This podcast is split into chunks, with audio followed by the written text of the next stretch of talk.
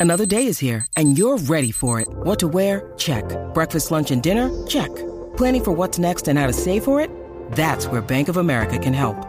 For your financial to-dos, Bank of America has experts ready to help get you closer to your goals. Get started at one of our local financial centers or 24-7 in our mobile banking app. Find a location near you at bankofamerica.com slash talk to us. What would you like the power to do? Mobile banking requires downloading the app and is only available for select devices. Message and data rates may apply. Bank of America and a member FDIC.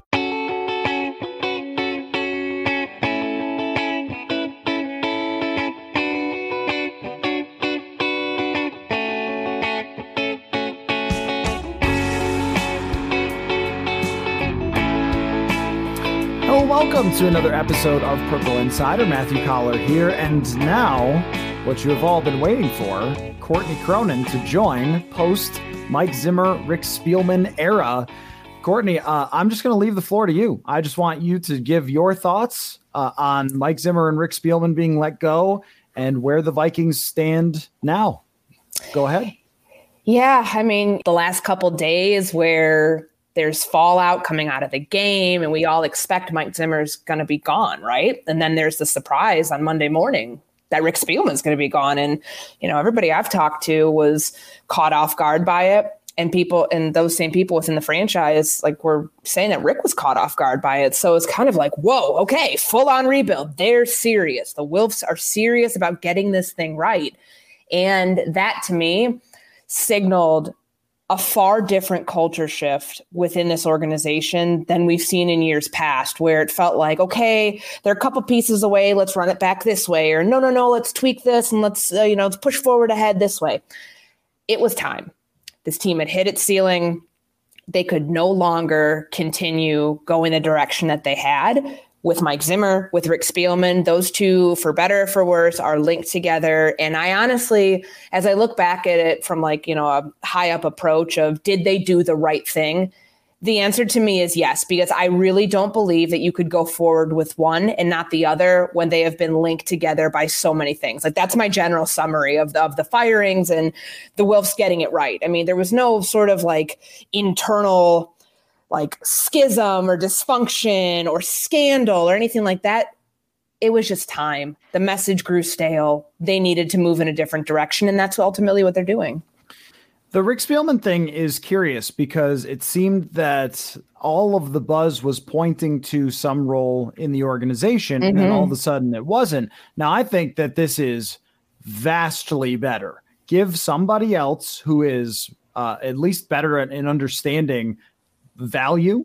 Uh, I think that Rick Spielman is a scout and he knows talent, but he does not know value. And uh, you, you can point to the quarterback situation and the contracts that were handed out, but um, there's so many examples of this signing a running back to a, a big contract in a year where you just weren't good enough. I mean, if you if you sign a running back to a huge contract in a year where you're about to win, win a Super Bowl, yeah, yeah. But even then, I mean, the Cleveland Browns signed Nick Chubb to that huge deal thinking they were Super Bowl contenders. And now it's like, oh, uh, well, you just wasted a great year of his. Well, the Vikings wasted two of Dalvin Cook. But that's like the ultimate no no. It's like the biggest red flags. Like, do not pay a running back, do not pay an average linebacker huge money all these things. Don't overpay nose tackles that Bill Belichick for many years. The the to me the king of efficient decisions, Bill Belichick. He doesn't get credit for that that often, but he is the king of this. Where every year Bill Belichick would be like.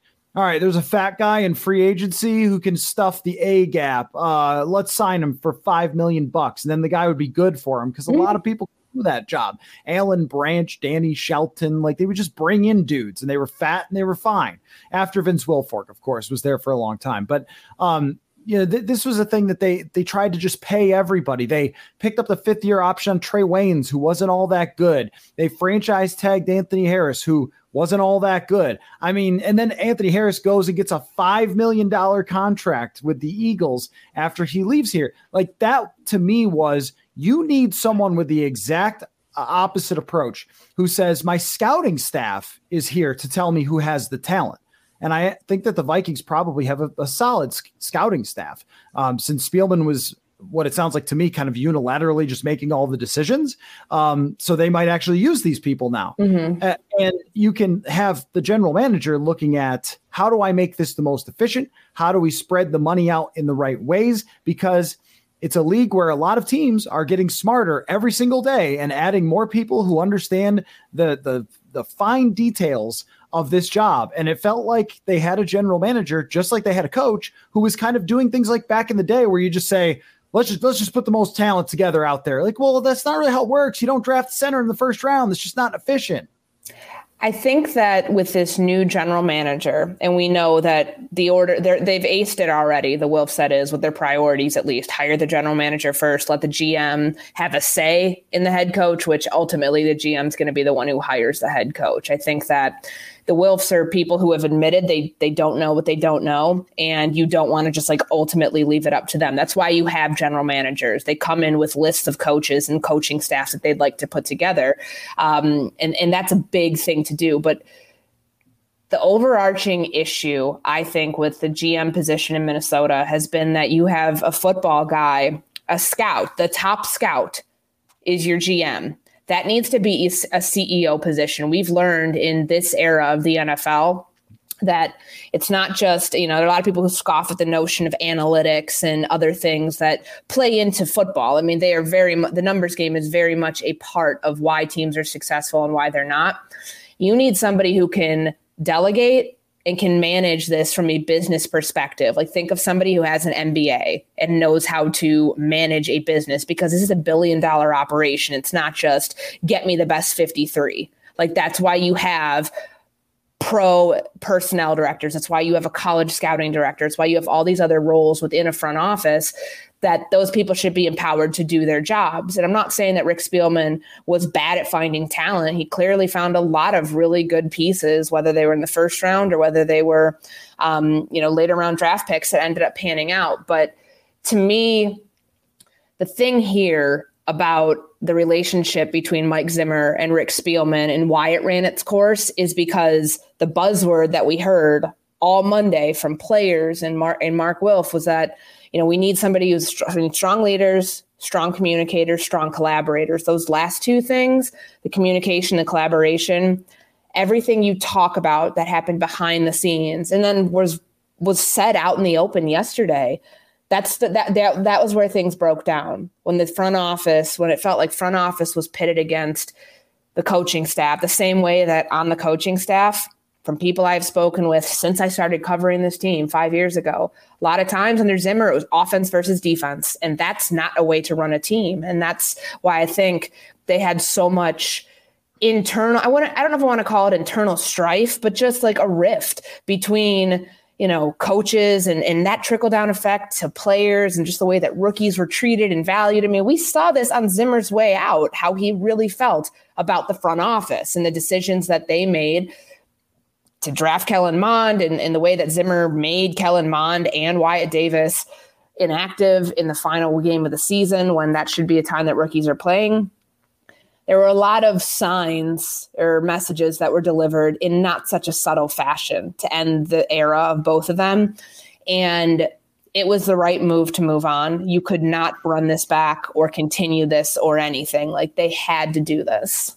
Yeah, I uh, completely agree, especially with how it became sort of a dictatorship with Spielman and Zimmer, and they were calling all the shots, and Zimmer's calling all the shots on the offense when I mean, it's always been the case that he's been meddlesome with the offense, but mm-hmm. it seemed like even more in recent years after the DeFilippo thing, it was like he decided nobody is going to screw me here. Uh, no more offensive coordinators. I'm just hostile takeovering the offense, and I, you know, I'm not going to leave it to any of these stupid offensive coordinators. I'm going to tell them exactly what to do. How many times after a game do we hear Zimmer say, I told him to throw it there. I told him to run it there. I told like, wait, Mike, why are you telling the offensive coordinator what to do? Remember, um, I think it was a fourth down in the first game of the year in 2020 against Green Bay, where they actually had a chance on fourth down to convert and maybe even go tie the game against Green Bay or make it interesting, whatever it was.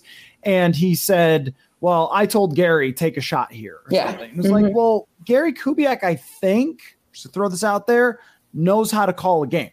he's one of the legendary offensive minds in the history of the league. I think he knows how to get the feel for a football game. Like you don't need to be telling him or you don't need to be telling Clint Kubiak to get up in the box or you don't need to be telling Kevin Stefanski that he's disloyal for, you know, wanting to go be an OC somewhere else or whatever. It's just always the headbutting I think was uh, defining. But but because of this, because that was much more out there, I think maybe people didn't realize that Spielman was just calling all the shots when it came to the front office. That somebody told me once on a particular contract, it wasn't hey guys, what should we do? It was, no, this is happening. You make it work on mm-hmm. a particular contract. And I think that's how a lot of things uh, were going down. A very interesting point I just pulled up. Kevin Clark wrote an article that really caught my eye about the NFL and hiring in general manager positions. And I'll just read you this paragraph. He says, In short, NFL teams look for scouts from Super Bowl participants when they might want to look for cap guys from any team. This makes me think of a candidate like Kansas City's Brandt Tilis, who masterfully managed, uh, man, uh, managed the chief superstar salaries in recent years. Uh, I think that's maybe a name to watch because I've heard that from several people about Brandt Tilis from Kansas City. I think that that's exactly right, though. I think their next person needs to be someone who understands all the ins and outs of the details of how the money works, because that's where you win. Aside from just having Aaron Rodgers. But even then, they've worked around that contract and built a good roster that's better than the Vikings from player two to 53. Yeah, and I think that's the benefit of still having someone like Rob Brzezinski, who's their EVP of football ops and their cap guy on staff. Like, now, will Rob end up being part of the search internally? It definitely feels like that, even though Mark Wilf didn't say directly who's a part of the search committee. Rob's been here for 23 years. He's part of the search committee. Like, read between the lines. Um, now, does Rob want to be the general manager? You know, I'd heard his name floated around just kind of in casual conversation with people from the team for a couple weeks now. And he was in this role, whether it was GM title or not. Like when he first got here, he was in this role. And I don't know if it's if it'd be too much to have like your cap guy also be the person that you know is managed, you know, the, the CEO of the team. It makes sense. I feel like that's a hefty responsibility though. I just feel like maybe this is teaching us something about the NFL and the balance of power within front offices where you can create more roles to divvy up more responsibility so it's not all falling on one person. I mean, think about it. George Paton was not getting he, he didn't have an assistant GM title here in Minnesota until he started getting offers elsewhere to go be the GM other places, and the Wilfs didn't want to lose him. So they gave him that title, bumped his pay up considerably, and in you know compensated him for what he was worth. And then, of course, he leaves because he got a much better opportunity they couldn't say no to. But they never replaced the assistant GM here. Like it was just that Ryan Monnens became the um, co-director of player personnel over the pro side, and then Jamaal Stephenson became the co-director of player personnel over the college side, which which makes sense in theory because it's like you've got your two branches then you've got your general manager. Like, I do wonder are they going to change the structure of the front office to where you have maybe more of a balance of power and responsibility? If you have a GM, maybe you'll have an assistant GM, and then you'll have your directors of player personnel. And then, I mean, the NFL is so title driven, which is just, it's all money. Like, that's all it boils down to, whether you're, you know, a director of player personnel or a manager of player personnel you're doing the same damn job. You're just being paid differently based on you know the organization you work for. Titles aside though i think that when they decide who they're going to bring in as a general manager like Rick Spielman did a good job here for a number of years. You're not with a you don't you're not with an organization for 16 years if you're awful at your job, no matter what relationships you have. I just feel like the way the roster was structured and the fact that rookies were not contributing to this team outside of like you know a Justin Jefferson, which of course that's going to happen.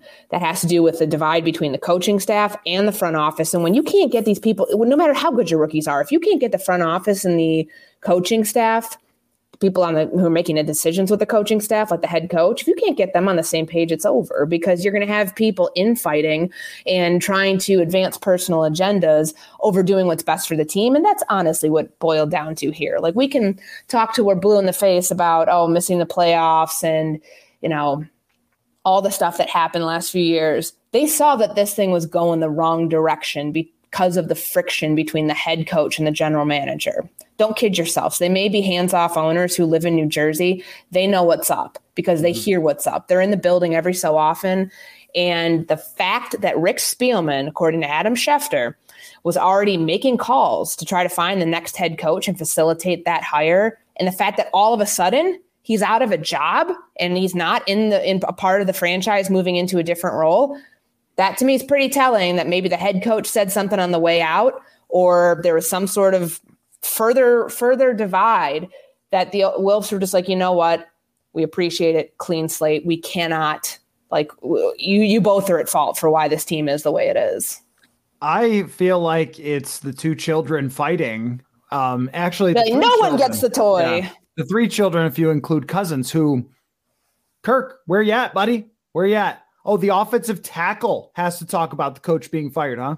Offensive tackle. Is that is that who should be talking the day after? I mean, sure, like, but shouldn't the starting quarterback be talking? Where's that offseason press conference that Kirk kept alluding to? Yeah, we'll talk about that in the offseason.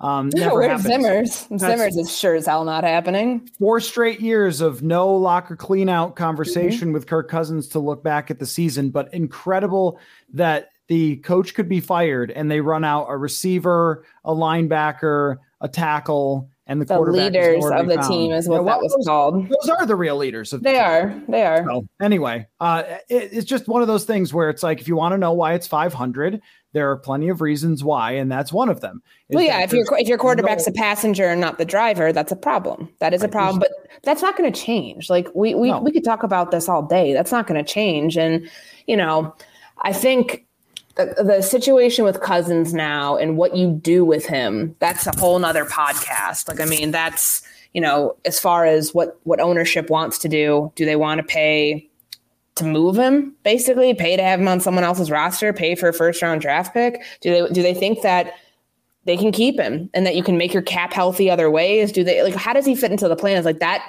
Now that the dust has settled or it's settling and they're going to get a GM and a head coach, everything, all lights turn to Kirk Cousins and what he's going to be doing, whether it's here or somewhere else in 22.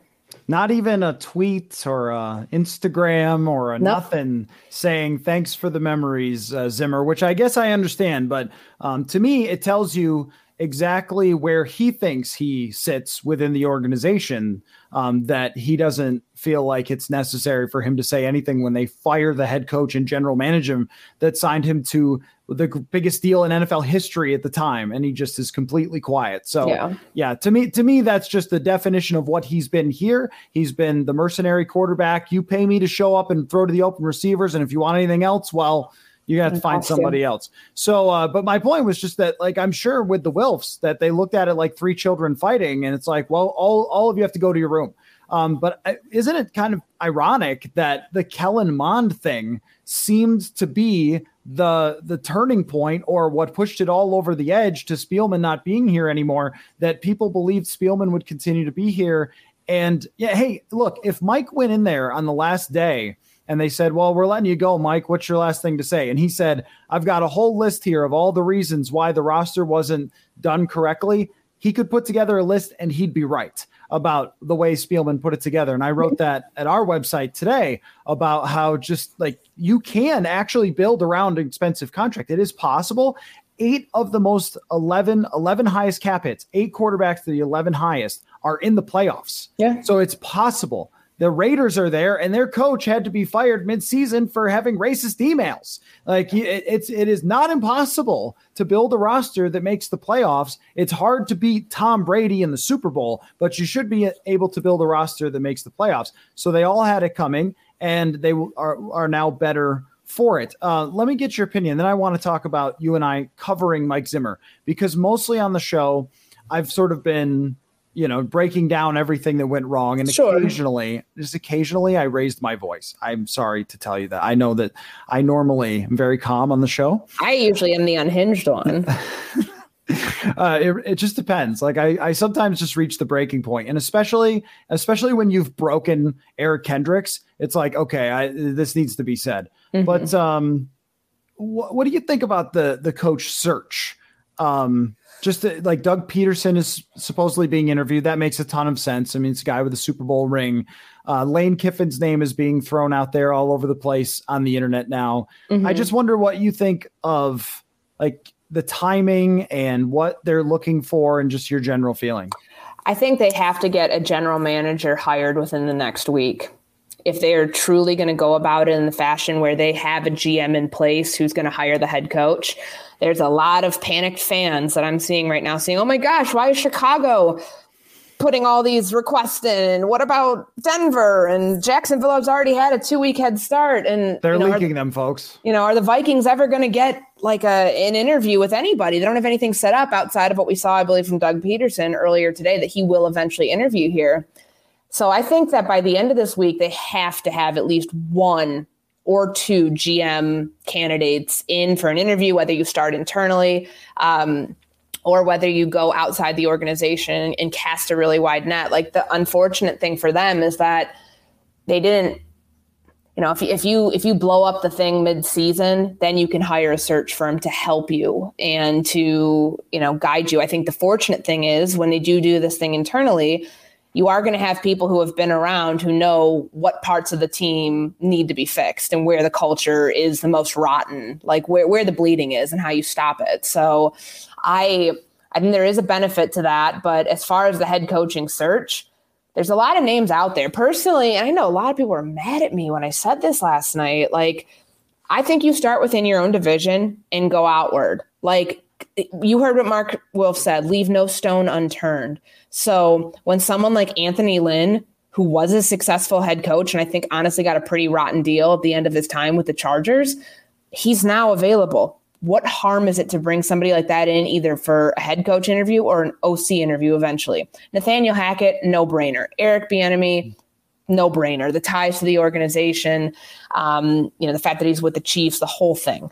Like, there's a lot of names that are out there that I think as the days start to, you know, get closer to the first round of the playoffs, we should have a better idea of what direction they're going to go in. But they absolutely have to get a GM search going and, and hire people or bring people in for interviews so you can hire somebody to actually make the calls with your head coach. Otherwise, I mean, this thing's going till February. I think that that's pretty clear where mm-hmm. they're at right now. It just kind of feels that this is going to drag on and on because they don't even have a GM in place. Like that's when you start over, you are committing to starting over and hopefully doing it the right way, which means you're going to give thorough thought and not just jump your process and be like, well, crap, like we're worried that the Bears are going to hire like who we want.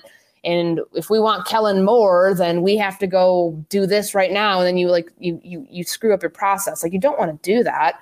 So I think that they really do realize, okay, we are in a time crunch. Unfortunately, it is, but you know, you're not playing right now, you don't got a game to plan for, like you, you can probably start focusing on what you need to do for this GM search to try to get it expedited, hopefully by the end of next week. Yeah, I guess uh, in my mind, the timeline was maybe a little quicker. Just thinking about, although what the heck is the date? I lose track of even the 11th what date is today. Um, so just just because I think that part a major part of uh, hiring a GM is their coach list. Like these yeah. are the the top three questions or so are how are you going to work with everyone? Will you just make all the decisions yourself and not talk to anyone else? Or will you, you know, work with uh, collaborate is the word. That's question one. And then it's what do you do with the quarterback and who are your coach candidates? And okay, all right, we've got these three, three, four people that are at the top of this GM's list. That's who we're going to focus on. Let's see who we can hire. And I also think that there will be coaches. You tell me your opinion on this. Um, there will be coaches who wait on the Vikings, I think. It's a great job. Absolutely. Right. That, that's how I view it. Is that like, let's say the Bears say, Hey, Nate Hackett, we'd love to hire you. You're like, okay, well, maybe give me like 48 hours to call the Vikings and see if they want me instead. I just think the stability of the organization and what you inherit on offense should be very attractive to the type of people that they want. Yeah, and you have a hands-off ownership group, which definitely is a blessing and a curse. But given the dysfunction of the McCaskey family, which probably should have sold that team a long time ago before it ran it into the ground, and soon they'll be moving to Arlington Heights and everything else. I, I, I draft capital aside, I would not want to go to Chicago. Like they have two picks in the top four rounds. The Vikings, uh, you know, might be getting a first round pick for Kirk Cousins. Like they have draft capital that Rick Spielman, to his credit, built up. through last year's draft, like you have a better situation here. You have owners who throw money out the window to like whatever you want. They are willing to pay. You have awesome facilities. Like I know we we don't talk about these things probably nearly as much as we should because it's kind of like oh well whatever billion dollar we're spoiled. We go we work at a nice facility when we're out at TCO. Like there are a lot of teams where the facilities are not nice. The the, the resources that they have to like do their job at a high level are very inadequate. Like when you think about like a billion dollar organization, billionaires are billionaires because they keep a lot of their own money. And I think a lot of owners are cheap. The Wilfs are not like that. So that's honestly a big portion of the type of salary you're going to get, what your resources are going to be to, you know, buy parts that you need to fix the car to, you know, upgrade, upgrade the roster. And also, like, what are you going to be allowed to spend? Where are you going to be allowed to spend it? Like you want to get on the same page with somebody. You don't want to walk in and have a GM who's like, let's keep Kirk Cousins. You're like, no, let's not keep Kirk Cousins. Like that, that that's the type of stuff that they have to get on the same page about because this ownership group is willing to do feels like just about anything. Like to say that they are invested in this is an understatement. They've thrown a ton of resources, a lot of money at players. Their their defense last year they guaranteed north of forty six million dollars in guaranteed contracts. That's insane. Like, and the defense was thirty first. Like, so clearly, even when stuff is like at its worst, they're willing to toss a lot of money in there. And I think that that stuff outweighs a lot of like, oh well, I'm going to go here because I mean, for the short term, Chicago's not. I know we're using that as an example. The Wilfs exude patience they really do. The McCaskeys fired fired what's his name Matt Nagy after four seasons, and they have a franchise quarterback potentially in Justin Fields. Like how long how long is your leash really? And the de- the defense is going to get blown up. So yeah, there are going to be a lot of head coaches that probably are eyeing this as one of the pinnacles. I know Bill Barnwell put an article out last week or the week before that about the most attractive coaching openings before we knew some of them that were going to be open. He had the Vikings as number one, and it makes complete sense. And I thought it was kind of tongue in cheek. His pro and con list included quarterback for both of them because of the arguments that you can split for either one with Kirk Cousins. But this is a very attractive job. Mark Wilf just wasn't just like patting himself on the back when he said that yesterday. It is a very attractive job. You are always relevant. You're in a great division that could get even better if Aaron Rodgers isn't here in a year or two, right? Like, so I mean, like, that's got to be a big part of it when you look at the competitive advantage coaches would have to coming in here. Folks, we've got an even better offer to tell you about from SotaStick. If you use the promo code Purple Insider, one word, you can get 15% off your purchase. That's right, at sotastick.com, your place for Minnesota sports inspired apparel. You can get 15% off just by using the code Purple Insider. I've told you about all the great football designs, but they've added a few more, including the Axe is back for Minnesota football fans. You can get that on a shirt, on a hat, and also Randy Moss is the GOAT, the Purple People Eaters, Bud Grant designs for the old school fan, plus the hockey and basketball teams are both actually exciting this year, and SotaStick has you covered there as well. Go to sotastick.com. That is S O T A S T I C K.com and use the code Purple Insider for 15% off. When you need mealtime inspiration, it's worth shopping Kroger, where you'll find over 30,000 mouthwatering choices that excite your inner foodie. And no matter what tasty choice you make, you'll enjoy our everyday low prices, plus extra ways to save, like digital coupons worth over $600 each week. You can also save up to $1 off per gallon at the pump with fuel points. More savings and more inspiring flavors make shopping Kroger worth it every time. Kroger, fresh for everyone. Fuel restrictions apply. With threats to our nation waiting around every corner, adaptability is more important than ever. When conditions change without notice, quick strategic thinking is crucial. And with obstacles consistently impending, determination is essential in overcoming them. It's this willingness, decisiveness, and resilience that sets Marines apart. With our fighting spirit, we don't just fight battles, we win them. Marines are the constant our nation counts on to fight the unknown. And through adaptable problem solving, we do just that. Learn more at marines.com. You also get to pick your quarterback. I mean, whether you pick Kirk, Kirk, or you pick somebody else, right? Or Kenny Pickett, or um, Sam Howell, or whoever you like. You get to pick that as the GM and as the coach. If you're Chicago, it's already been picked for you. Trevor Lawrence, I think, still will be a very good quarterback. Well, yeah, jury, jury's still out on him, right? Like, do we kind of consider that maybe he gets a do over because his coach was so stupid and like all of the decisions they made were not didn't make any damn sense? Like, yeah, I tend to think, and maybe I'm an apologist for Trevor Lawrence, but I tend to think that his rookie season in earnest is next year. Yeah, I mean, I think that just rookie seasons in general aren't that telling. For if you look at their statistics, you can find all sorts of guys who uh, had decent years and then turned out to be bad, or had bad years and turned out to be either decent or really, really good. Um, mm-hmm. Um, but but you, if you don't like Trevor Lawrence as a coach and you watch his tape, you go, "Oh, this I don't think this guy's all that good, you're stuck with him anyway. Sure. For for not only a year, but if it's Fields or Lawrence, it's multiple years. Yeah, this this is job. a quick situation either way. Like you get to make a quick decision. Like okay, we will. There's a couple options. We will either trade Kirk Cousins, move on. We might have some issues with finances for like a year or two, but we be be back on track. I can go get my guy in the draft, or I can, you know, do something else. Find a stopgap guy, or it's yeah, we like Kirk Cousins. We we I, me and my big GM brain and my coach brain, I can come in and I can build around him. I know how to do it. Let's give him an extension. Let's get a healthy salary cap. Let's you know cut the fat other places on the roster, which there are going to be some hard decisions with some veterans who are very expensive next year, who are at the other side of thirty and probably should be on their way out. Like, but you, it's a it's a great situation because it's not like you're locked. If you want to be locked into Kirk Cousins long term, by all means, you can. If you don't, you don't have to be. Like that's the great thing about it where you're not coming in already cemented to a plan that's not yours.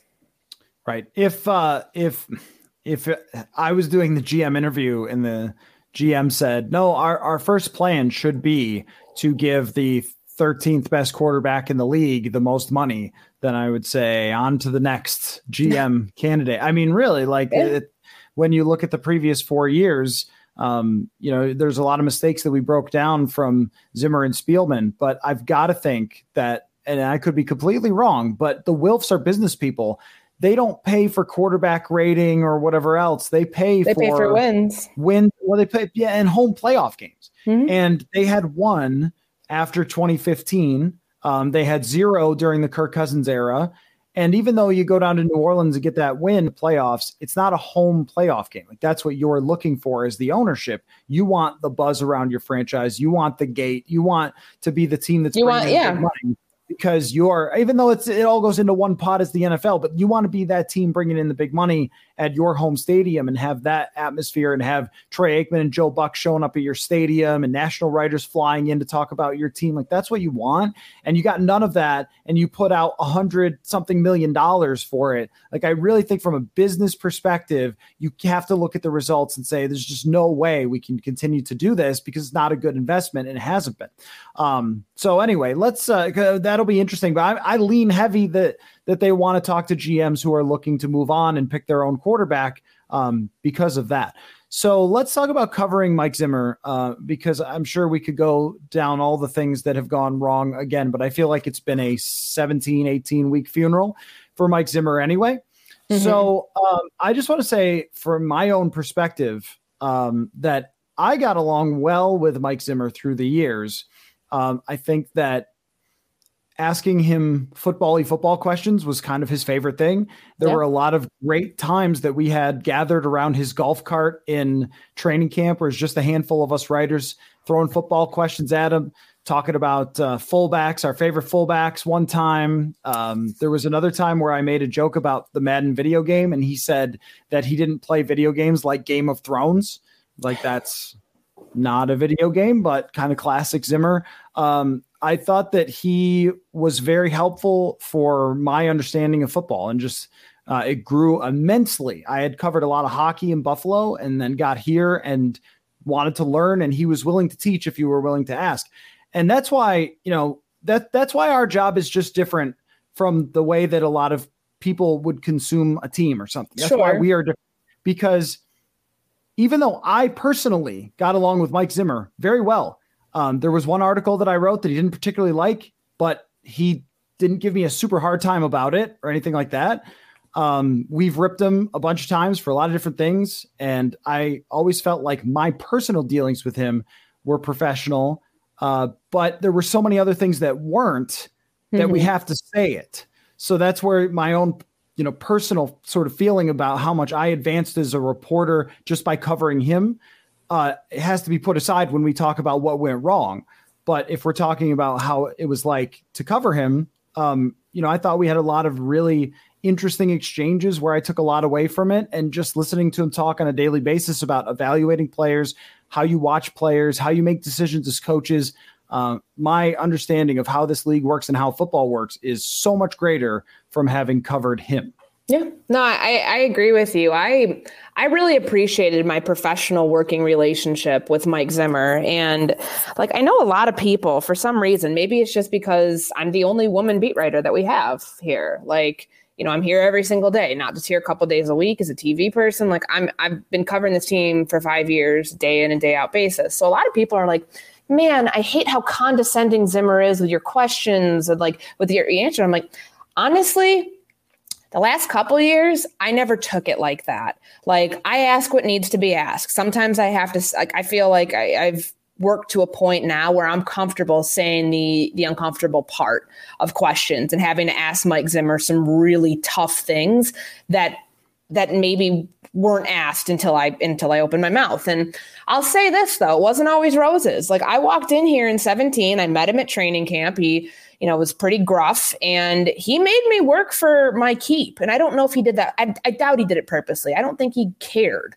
But I had to learn how to ask questions to Mike Zimmer in a way that with other coaches I had interacted with in all of my years covering sports and particularly football before I got here, like I, I, had to do it differently. I remember in 17, I'm not afraid to admit this. Like I I'm comfortable in my skin and where I'm at. I used to write my questions out because I would get shot down by him in not knowing the culture. Like you have to like take the temperature of the water uh, with someone like Mike Zimmer know what kind of mood he's in, know what else is going on right now that might get under his skin or, you know, make him upset and know what is the appropriate time to ask something and what's not. Like, so like in 2017, I remember I was like, damn, I'm not getting anywhere with this guy. Like, I'm not like, I don't feel like I'm getting good responses. I feel like I'm not really building anything here. And this was early on. So I was like, I'm just going to write out my questions. I'm going to come over prepared to every damn press conference. And I did.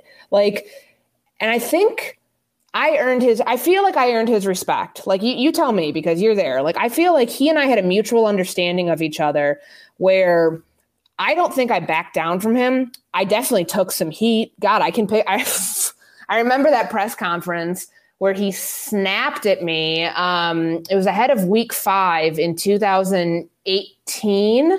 Um, it was Everson Griffen was had his issue um, where he had been hospitalized, and they were playing in Philly after they lose to the Rams. And it's kind of like, you know, well, what are they going to do as pass rusher? So, like all season long, it's my second year on the beat. We had heard about Anthony Barr as a pass rusher. At one point, he was. And I just flat out asked about it before the Friday game at Philly. And he, I don't remember what exactly he said, but he ripped my head off in that press conference. You know what I did? Four questions later, I came back back and asked something else. I didn't shut up. I didn't get. I didn't cower. I, I came up and asked something else. You know what? His answer was fine. He just didn't want to my question at that point i've learned like as a journalist i you have to be self-aware about this stuff. My question was too obvious of an answer like he'd be giving away the game plan effectively even though we all knew that that's probably what they should do him saying it out loud does him no benefit. That's one thing i've learned as a reporter because sometimes as reporters we get irritated about like why do they react this way? Like when this is the most basic simple question and it's because of the way you phrase things and that Sometimes things take certain massaging. I learned that. That's an art. And it's taken me five years to get really good at that with Mike Zimmer. And I can thank him for that because, you know, we never had any knockdown, drag out moments. And I know that people listen to press conferences and they hear how he responds to certain questions versus that come from some people versus other people. And that's fine. Mike Zimmer helped me understand this game a lot more than I did coming in um, just like you, I feel like every time I had a question about football and I wanted to learn a little bit more about the nuances of the game, those Thursday sessions, which are no more because of COVID, where it was beat writers only, no cameras, he'd be willing to answer three questions in a row about something very nuanced or something mm-hmm. very small. And I really did appreciate that about him. And, you know, I just felt like we had a good working relationship. I worked to be able to get the invite to go down to the ranch in 2019 and to see a different side of him. And I felt like that really benefited our relationship. Now, obviously I have to put like my own personal working, like, you know, I wish him success. Like, I think he's a very good coach. And while we didn't see eye to eye on everything, that doesn't excuse, that doesn't change that he's a good coach. Now, was he the best leader of men at this point of his career? You know, I think that there's there's the culture stuff that we have talked about the last couple days, and Eric Kendricks coming out and saying, "I don't want to be part of an organization. You know, I don't, I don't think an organization should be run by fear." And Brian O'Neill saying, that you know a change of voice is good for younger players to feel that they can come in and you know be worth a damn and we know how zimmer feels about a lot of rookies like that stuff is telling that it's coming out now but that doesn't change that i feel like i learned a ton from him and i respect him as a coach and I feel like he and I kind of had a mutual understanding of each other at the end of his time. By the end of his time here, I mean you you you're the same way. Like when you're around somebody for five, six seasons, it's kind of hard not to. And so, I I will remember those times, and I and I honestly can like thank him for making me a better journalist because he he challenged me. He wasn't probably inherently doing it because he had like fifty thousand other things to do, but he made me a better journalist because I had to dig deeper to get to get a better story, to get a better answer, to do to do my job better, pretty much. I, I think that he really wanted us to understand football. Mm-hmm. Like there are a lot of coaches who view the media as just and and I think that he did to some extent as trying to like get him or something like that. But he got himself enough times. That was the funny part. So like you guys write all this stuff. You're like Mike, you said this last week. So yes, we did yeah. write it. That is the job. Um, but when it came to things like he wanted us to understand why Trae Waynes couldn't play the ball. And that was so interesting. And I don't know that we'll ever coach or we'll ever cover another coach that is going to tell us that sort of thing. It's like, here's what I'm trying to teach Kyle Rudolph about run blocking and he would just tell us. And I know that players didn't like that sometimes that he mm-hmm. would tell us, but when he was explaining why is Kyle Sloter not making the team, okay? Because fans see, and this was just great for being able to explain and help fans understand their team better. Fans sure. watch fans watch Kyle Sloter. This is like one of my favorite Mike Zimmer moments because because fans watch Kyle Sloter play really well in the fourth quarter of these preseason games, and they're like well, why isn't this guy on the team over Sean Mannion or something? And a lot of coaches would be like, we've been really happy with Kyle, just love him in practice and everything else, even if we were watching practice. Going and we're like, yeah, of mm, course. Yeah. But he came up and said he couldn't get guys lined up correctly. And this is his second year here. And if you're in a game and you can't line up people correctly in a real game, you're going to get killed. Um, and we saw that from like Ian Book, where he went in and played for the Saints and just got sacked every play. It's like it's actually really hard for a quarterback to know so many nuances of an offense that they get everyone lined up correctly, make all the right checks and calls. Like one of the reasons why Tom Brady's the greatest quarterback ever is because he's the best ever at that stuff. And if you can't even do that at a basic level, you can't play in the NFL. And I just, I, I mean, who would have, who would have really fully understood that? Until sure. he explained it. Like this is how it has to be for you to get on the field. So there's so many examples. I mean, there's hundreds of examples of exactly that type of thing, especially with evaluating mm-hmm. young players. That you're like, okay, now now I kind of understand what to think about when I'm watching these guys throughout training camp through the year and conveying what's going on sure. to people who want to know. But like there was also he also went a little too far at oh, times. Oh, yes. Right? Like that's far. that's yes. the thing. Like there's you toe this line where I'm gruff, I wear my emotions on my sleeve. I will always appreciate that brutal honesty where it's not somebody trying to like talk a million miles a minute like Sean McVay and try to like, you know, oh, cool, I can memorize all these things and I'll say your name in a press conference and make you know, all that stuff is great, but like you always knew how Mike Zimmer really felt about things. And other people are going to be like, well, Courtney, weren't you like upset about him lying about Tweak and everything else and Danielle Hunter? And yeah, of course. Like there's th- those things, any coach is probably honestly going to do that. But the way that Mike Zimmer handled rookies and handled certain things, I think he learned along the way. But there's also moments where you're like, did you learn? Like, this is before I got here, but the Anthony Barr coasting comment there's that. And then he respected Anthony Barr after that. Like, I think the stuff that was said about Kellen Mond was egregious. Like, you don't yep. say that. I mean, that's, I've said this on multiple shows last couple days. A giant middle finger to the front office, a giant middle finger, honestly, on the way out the door. And I think he knew his fate. If you say something like that, you know you're done, regardless. But, like, you know, who in the grand scheme of things, he's thinking, who cares? It's Kellen Mond. He's a third round rookie, whatever. But to say what you said about Justin Jefferson, and the, the guy is the guy is your offense. You don't win games without him. It's just like, did you not learn from the situation that you ran into with Stefon Diggs? And maybe he thought, hey, Diggs, you're a fifth rounder. I made you. Like maybe he really did think that. And then he was, you know, because I think he respected Jefferson a lot. Like the fact that Zimmer like voiced to us at the Chargers game, yeah, he was frustrated this week. He came like we we talked about it. Like a lot of times he's gonna tell somebody to sit their ass down if they're frustrated. Like, I don't care.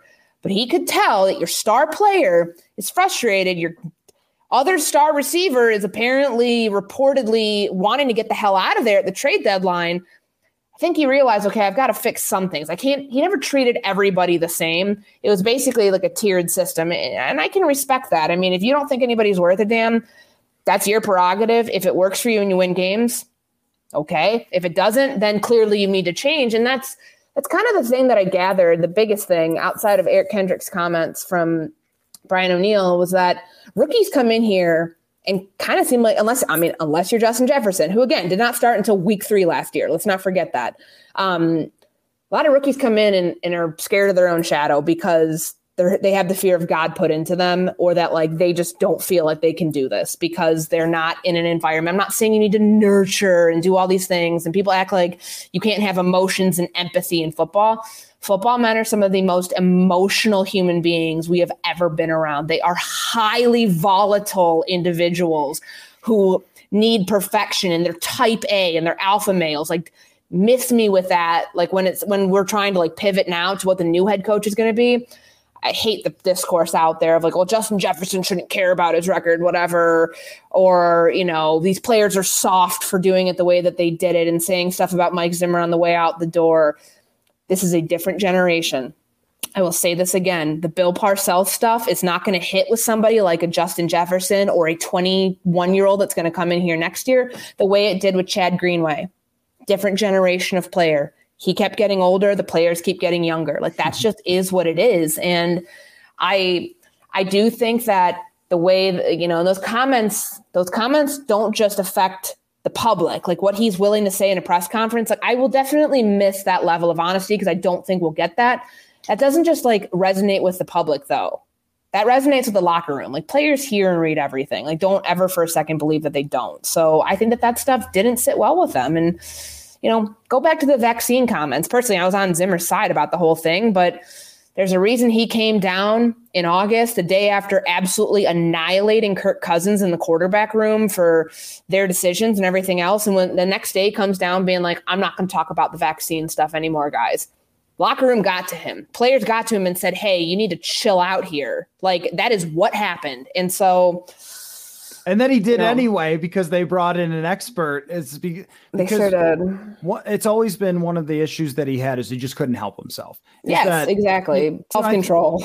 Well, I think that a big part of it was well. Let me just t- touch on the the generation thing. I don't think anyone has ever liked an a really uncomfortable work environment. I think that that younger people now have uh, opportunities to say what's going on to the world, and we know about it, but um, you know, and I also think that big, uh, you know, Bill Parcells had a big heart and was hard on people in practice and things like that, but found ways to show how much he loved and cared about his players that I'm not sure Mike Zimmer ever found that way of connecting with people, which I, which I think was kind of a downfall of his that he didn't have that sort of hey yes i was hard on you but i also love you and that kind of thing where that other part was missing. Yeah. Um, and he, he talked about like trying to find that that like that's kind of the balance. I just don't know though. I mean and granted we are only hearing a select example of these things. There are plenty of players who still support mike zimmer who you know might not be publicly saying it which i don't know. I don't know whether that's the right thing to do or not but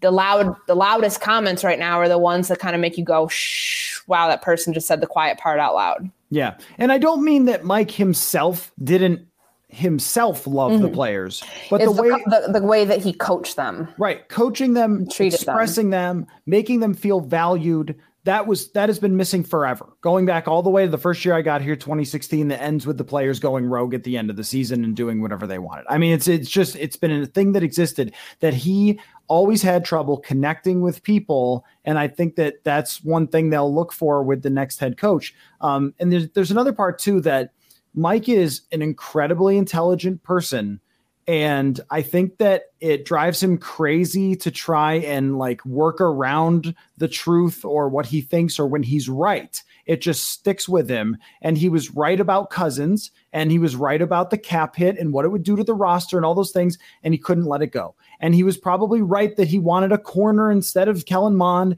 and couldn't let it go at the end of the year. And so these things, there's a part of me that sees myself in Mike Zimmer this way because things mm-hmm. stick with me that that drive me crazy. And when I'm right about something, I can't help but say, "Look at Mac Jones in the playoffs, everybody."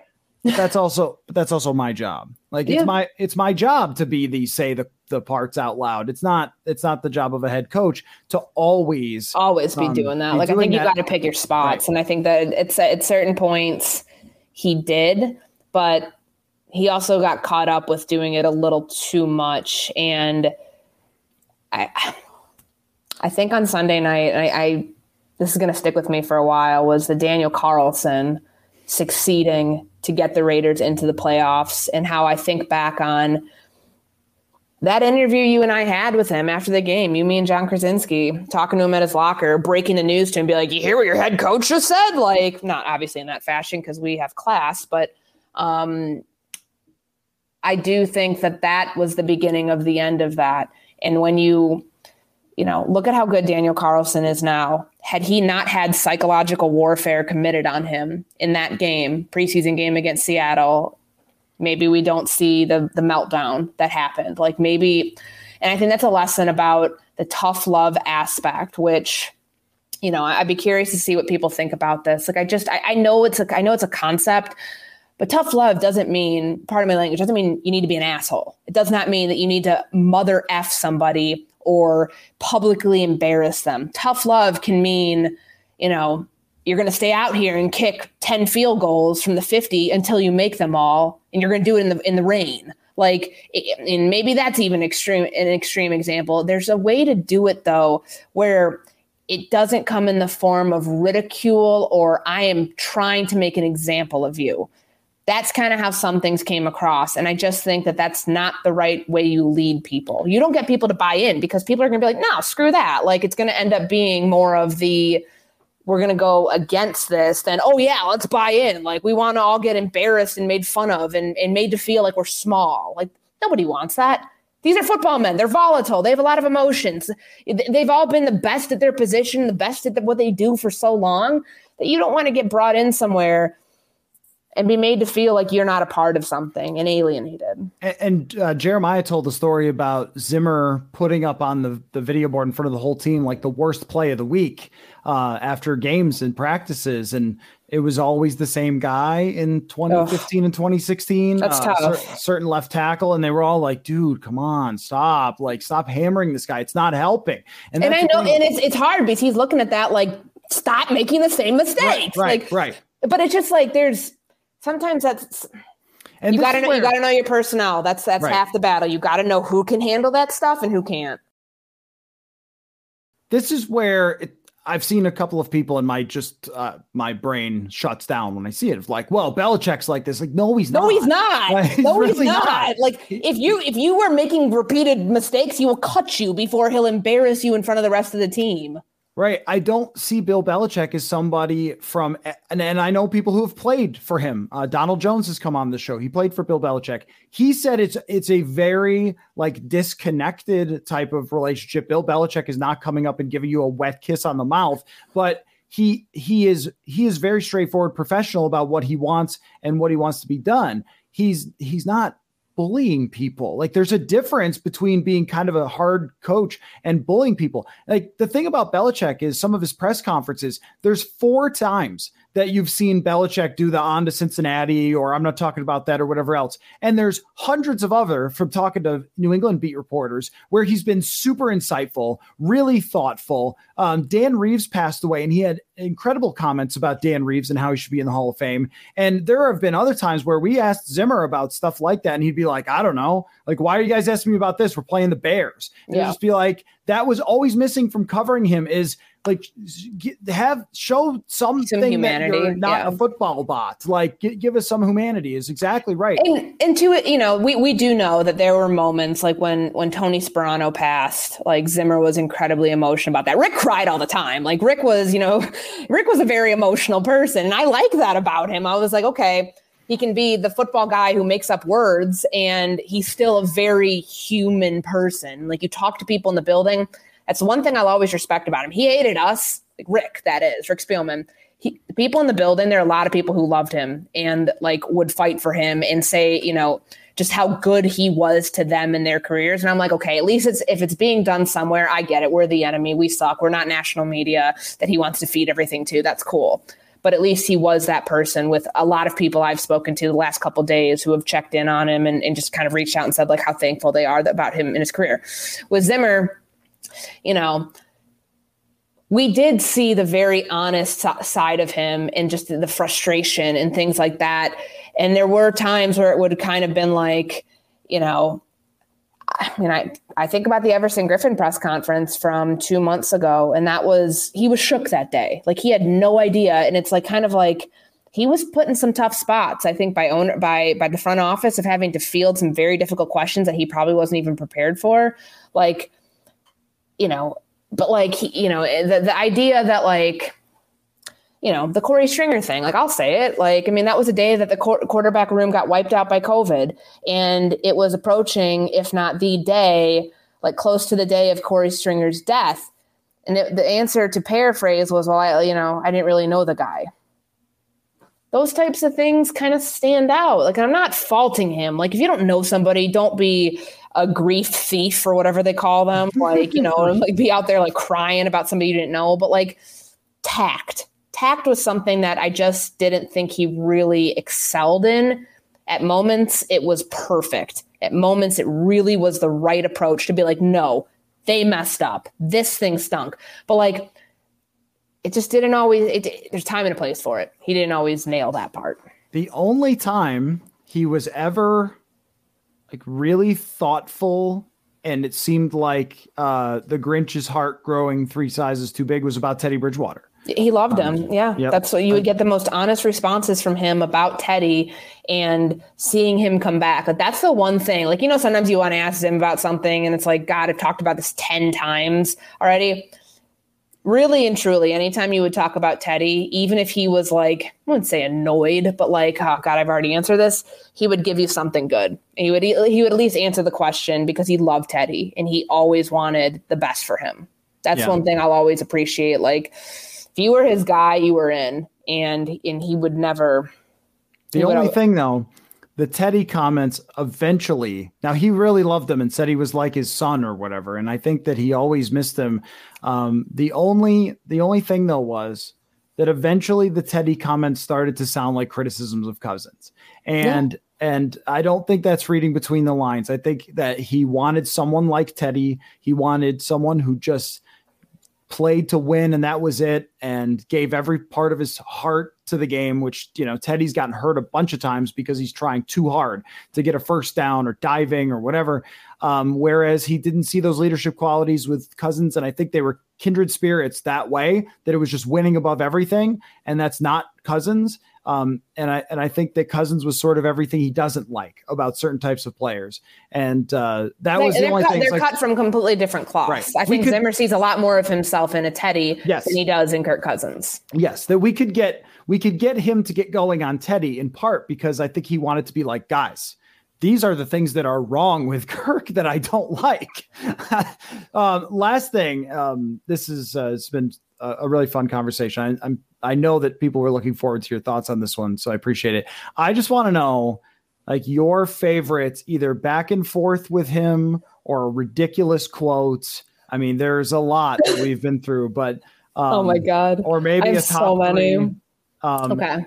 I can I can start off. We laughed about this one time last year where we were like crying laughing about the Austin cutting where the the long snapper Oh, who had come from the Air Force, and it seemed that Mike was under the impression that he was trained for war, and said something about like I'm sure they train him to land planes on you know aircraft carriers, and it was like Mike, I, I don't think that every person in the Air Force is Top Gun. I just his his knowledge of anything outside of football was hilarious. It was like one time they were playing music at practice, and it was like hardcore rap. And I said, um, "Mike, is that on your iPod or whatever?" And uh, he goes, "Oh, that's not my music," as if I was seriously Serious. asking. And then uh, I was like, "Well, what what do you have uh, playing in the car or whatever?" And he was, and he dropped some country song that we looked up. We are like, what like cornball bro country? Like what? Like what is the like? You just pick some terrible song. It's like, oh, he has no idea. Like Yeah. he's he doesn't know. He's got his country artists, and some of them he's gotten to meet through his foundation or whatever else that he likes. But he doesn't he doesn't know music. He doesn't like know movies or video games or anything else. He knows football, and that was it. And and there were so many sort of funny like, oh yes, Mike has no idea how the world operates. I know. Oh man. Um, the first one that comes to mind was like I, back in training camp 2020 when we would literally leave the practice field and go into the visitors or the stadium press box at TCO Stadium where they do the night practice to like do our Zoom interviews. And it was the day that like is 10 days removed from when Danielle Hunter sustained a tweak. And so I asked him for an update at the end of that. I was like, Mike, like, what's going on with Danielle? Like, you said it was a tweak. He's like, yeah, it's a tweak. And I kind of like said, for 10 days, like my Teresa Giudice moment. I don't know if anybody's watched Real Housewives, like one of the first seasons when she's yelling at Danielle Staub and slams her hand on the table and being like, you were engaged 19 times. Like, that was my version of that when I was like, a tweak for 10 days? It's a tweak? And I was like, just, I, I thought that was hilarious. Uh, looking back on it, obviously not. The guy had a herniated disc in his neck and had to have surgery, but that was probably, you know, those little exchanges. And I remember there's one from like my my rookie year in 2017 when these assignments that we have to do at ESPN called 32 for 32. Like they're one each team has to, you know, everybody gives an answer on a topic, and there was one about like a pregame meal or what do you have after a game, all this stuff. And I was like, this is still like when I was young doing this job five years ago. I'm like, I don't want to ask him this. I don't. I don't know how to like do this. Like, I, I don't want him to yell at me. Like, I think you apologized first or something. I right? did. You're What like, I I'm said sorry because for I- asking this. I said I, I got this idea from my colleague Rob Demovsky about like how to preface it. So like set not setting myself up for failure to get a no answer. So like I said, like, you know, like sometimes there, you know, players, you know, you call a play and the players don't necessarily want to execute it, but like they kind of have to. Well, that's the situation I'm in right now, having to ask this question. What do you like to have after a game? Like what foods do you like to eat? And he like thought about it. He's like, red wine. So it's all I needed to know with that. So like he actually handled it like a champ because I was so nervous about asking that question. Um, and I guess at the other like personal interaction, like when I went down to the ranch, he taught me how to skeet shoot, um, which is like the the clay discs, like the clay pigeon things, and and you know that was really cool. Like I got to actually get coached, even though that's not football. Like he can't turn the coach mode off because like you know, I had the gun and like, I mean, it's not a gun. It's like got like the chambers, but if you shoot that at somebody, it's going to hurt like very seriously injury. And like, I was like so excited after the first one that I nailed. Like I kind of like turned back to him, like kind of get some like, you know, positive like reinforcement. He's like, oh my God, be careful with the gun.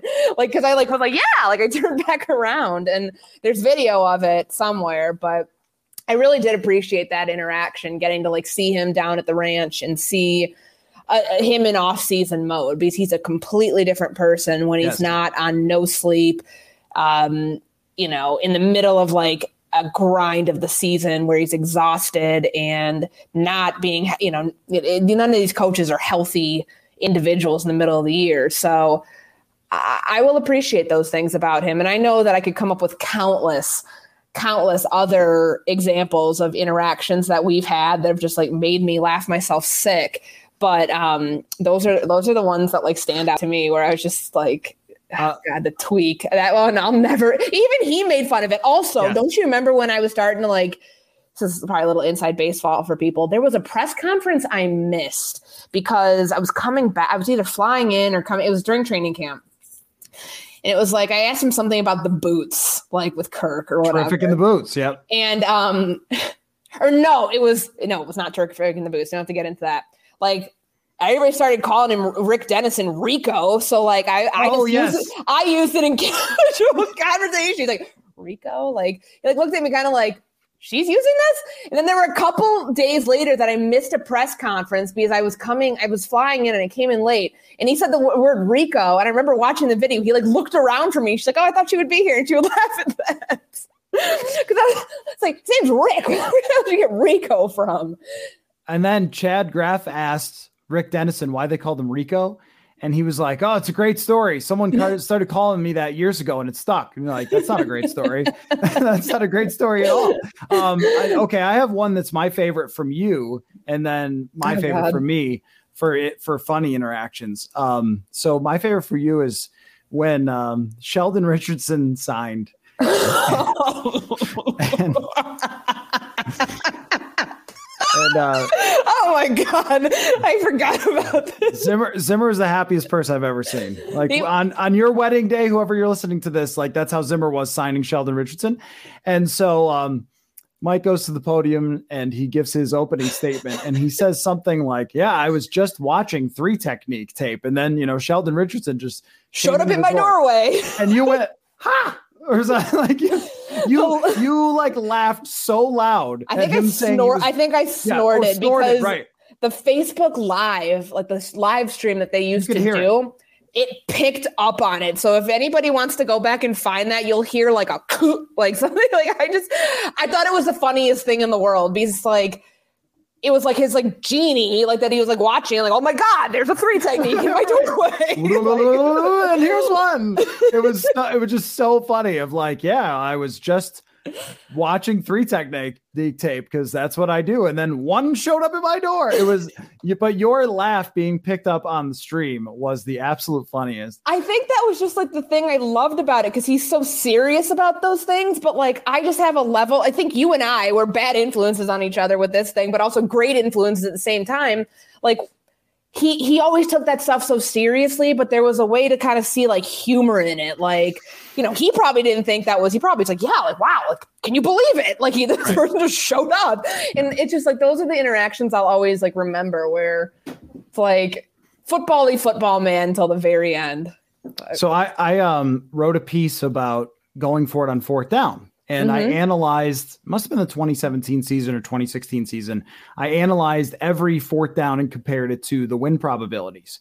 And um, so I asked them a question. That's where the video game answer came from. Because I Wasn't that about like four verts or Um, no, there was another one about yeah, there was another one about four verticals, but this one was about um that was related to video games. But this one was just about like I said, Mike, I never punt on video games.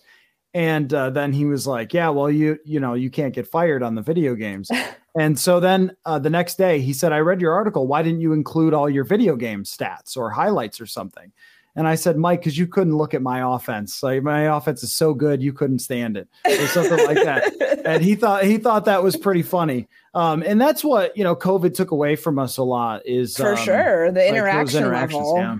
Yeah, I missed that part of it. I think guys- even even he hated that part. Like I know it was a little tongue in cheek. Remember, like right before OTAs ended, and he's like, "Well, you know, the COVID like, that was when he foreshadowed what was going to happen, how difficult the season's going to be for non-vaccinated players." And you know, he's like, and I, I I hate it too. I hate being behind the Zoom screen. I was like, "Well, Mike, you have the power to like you know kind of like enforce that."